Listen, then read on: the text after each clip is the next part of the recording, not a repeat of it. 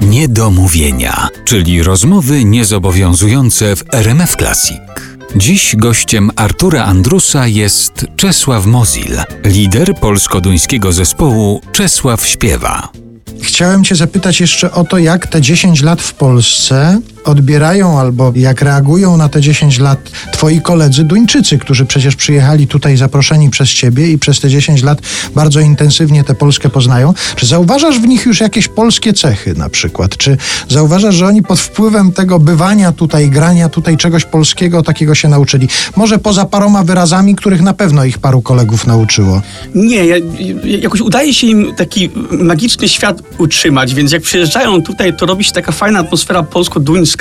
Kochają polską kuchnię, ale naprawdę reagują źle, jeżeli dostaną jakiś żurek, który czują, że jest z proszku, to wtedy wracają i mówią, to nie jest prawdziwy żurek. Nie? Więc naprawdę kochają polską kuchnię, umieją naprawdę rozpoznać nasze potrawy, czy są dobrze zrobione od podstawy, czy nie.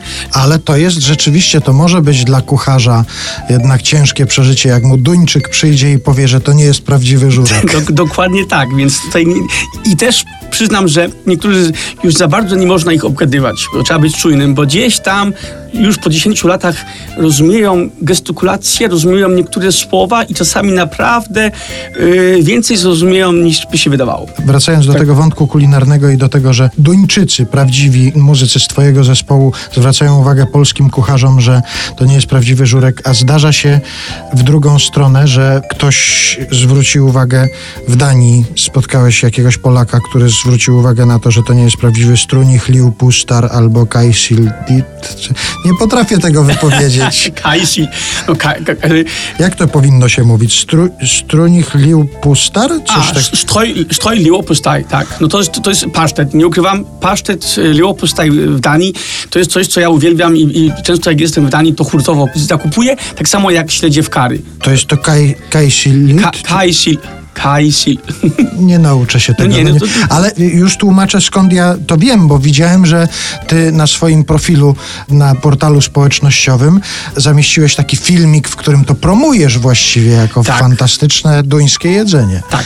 Ja, ja, ja, ja, logicznie, że ma się wtedy sentyment do niektórych rzeczy i staram się te dwa światy połączyć. Tak jak kiedyś poległem, bo byłem na imprezie w moim liceum, co roku się robi imprezę świąteczną i zabrałem karpia po żydowsku, takiej galaretce. Nikt tego nie ruszył. Na- Nawet, nawet jak już potem byliśmy trochę po alkoholu i próbowałem namówić swoim przyjaciółom, że to naprawdę wygląda nieładnie, ale smakuje fantastycznie, nikt się nie odważył, to w drugą stronę tutaj nie spotkałem jeszcze ani jednego, dlatego też nie wiem, to ja nie mam czasu, ale od razu polecam, jeżeli ktoś ma pomysł, powinno się sprowadzać. My Polacy kochamy śledzie, a duńskie śledzie w kary to jest po prostu coś fantastycznego i ja nie rozumiem, dlaczego my nie, mo- nie możemy tego kupować. I to nie są te same co w Ikei, od razu dodam.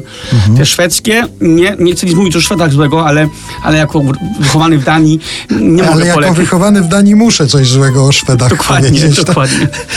Te sprawy kulinarne jeszcze nam się tutaj będą pewnie przewijały, no to od razu może sobie powiedzmy jeszcze. A w drugą stronę coś takiego zawiozłeś jednak do Danii, takiego kulinarnego, co im tam przypadło do gustu? Karp nie bardzo, to już wiem. A reszta tak, jakaś? nie bardzo. Żurek? uwielbiają żurek, uwielbiają. mm, Tylko znowu to nie jest to samo, bo taki prawdziwy schabowy, no to nie zrobisz. To musi być, wiesz, w Polsce zrobiony. Ale bardzo często jest prośba o kupienie alkoholu. I jak mój kumpel, ja miałem taką sytuację, dlatego zacząłem chodzić jak już w sklepie, przepraszam, ale ja mam, używam takie zerówki czasami w sklepach, bo pamiętam, że jestem w dużym sklepie przy granicy i, i kolega napisał SMS-a, jak zdążysz, to kup mi 8 litrów wódki. Więc stoję w sklepie, w kolejce, jest dużo ludzi, jest tłok. I jedyne, co ja mam w koszyku, to jest 8 litrów wódki. I orientuję się, że ludzie zaczynają plotkować o mnie. Zaczynają patrzeć, zobaczcie, to jest ten Czesław. 8 litrów wódki, no ja nie mogę. Nie mogę nawet jakieś dogryzki kupić.